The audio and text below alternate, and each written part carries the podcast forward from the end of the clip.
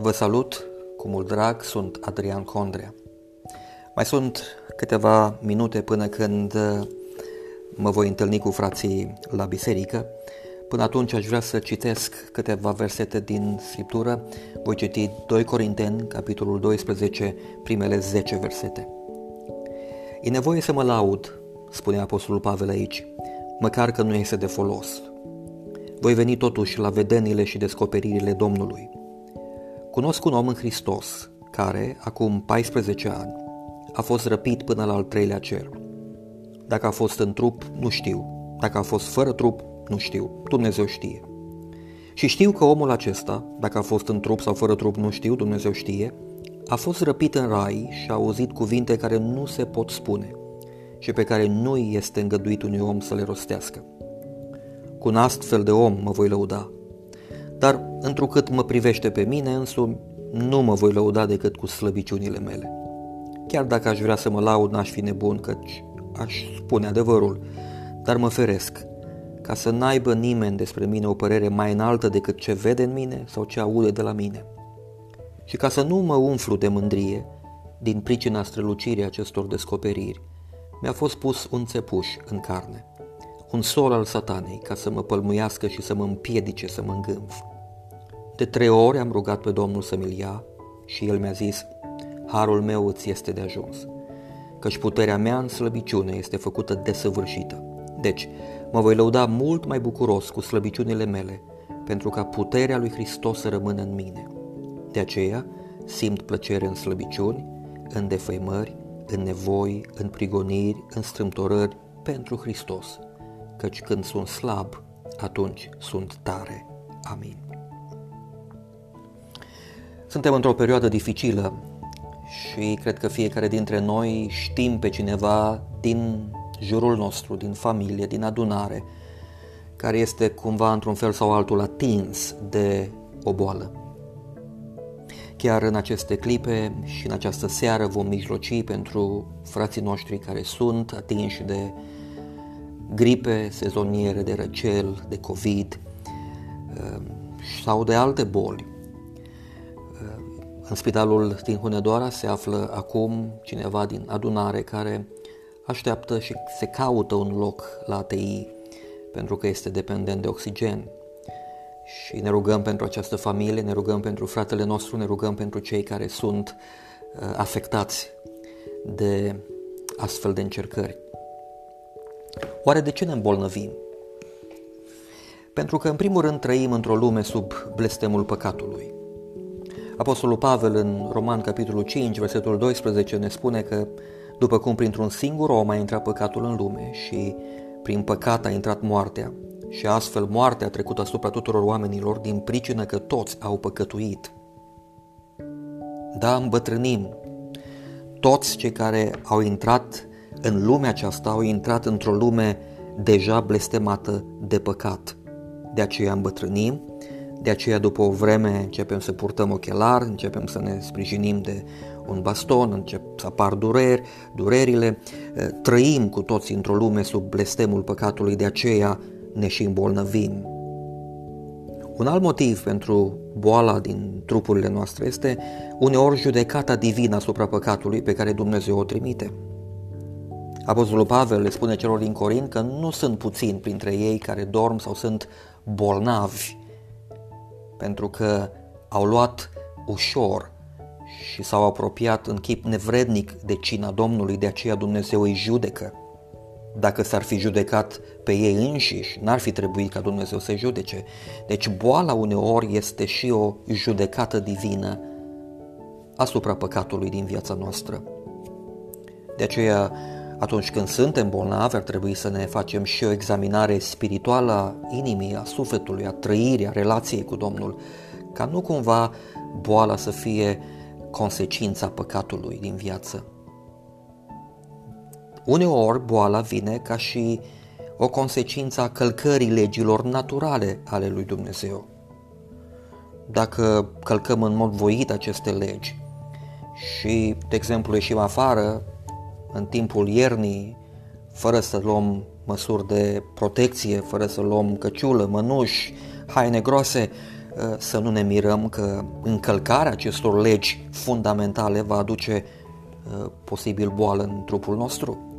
Dacă bem alcool, dacă mâncăm prost, dacă fumăm, dacă ne îngrijorăm, toate aceste lucruri vor aduce consecințe și uneori ne îmbolnăvim. Alteori boala vine ca și un atac din partea diavolului. Amintiți-vă de Iov. S-a îmbolnăvit cu o bubă rea pentru că diavolul s-a atins de el.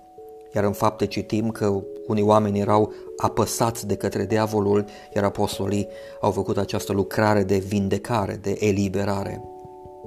Alteori boala este o disciplină a lui Dumnezeu, și anume că ne ține pe calea cea bună. Apostolul Pavel spune că l-a ferit această boală de mândrie, l-a păzit de păcat. Ne mai vindecă Dumnezeu are astăzi? Sigur că da, sigur că da. Și îl slăvim pe Domnul pentru felul în care Dumnezeu vindecă și astăzi. Dumnezeu vindecă și astăzi într-un mod natural.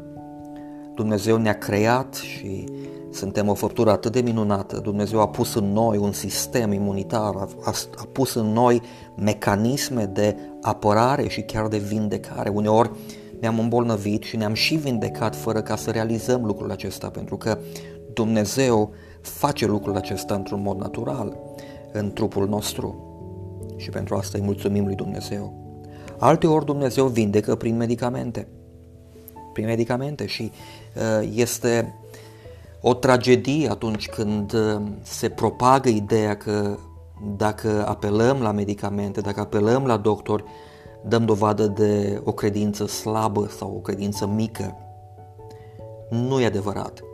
Dumnezeu lucrează, Dumnezeu vindecă, Dumnezeu folosește spre vindecare uneori medicamentele și lucrarea doctorilor. Dumnezeu vindecă prin rugăciunea fraților, iar vindecarea vine ca urmare a rugăciunii fierbinte a celui neprihănit. Mare putere are rugăciunea aceasta. În Iacov, capitolul 5, suntem învățați să ne rugăm, să ne mărturisim păcatele, să venim înaintea lui Dumnezeu cu rugăciunea aceasta pentru a cere vindecare și Dumnezeu uneori ne oferă această vindecare. Dumnezeu vindecă uneori smulgându-ne din lumea aceasta coruptă, din lumea aceasta încătușată de păcat și de boală și de durere. Dumnezeu uneori ne smulge, eliberându-ne de această boală. Cu alte cuvinte, Dumnezeu ne vindecă într-un mod complet și definitiv, chemându-ne la El. Și moartea fizică este uneori un răspuns la rugăciunile noastre de vindecare. Cum ar trebui oare să ne rugăm atunci când suntem atinși de boală? 3 lucruri cu care aș vrea să închei. În primul rând, cred că ar trebui să ne rugăm să fim scăpați de boală. Nu este nimic greșit să ne rugăm ca Dumnezeu să ne elibereze, Dumnezeu să ne vindece. Apostolul Pavel spune aici în textul nostru că de 3 ori am rugat pe Domnul să mi-l ia. Nu-i plăcut să ai țepuși în carne. Nu este absolut deloc plăcut să fii bolnav, să stai cu febră, să fii în spital, să fii la ATI, să primești injecții și perfuzii.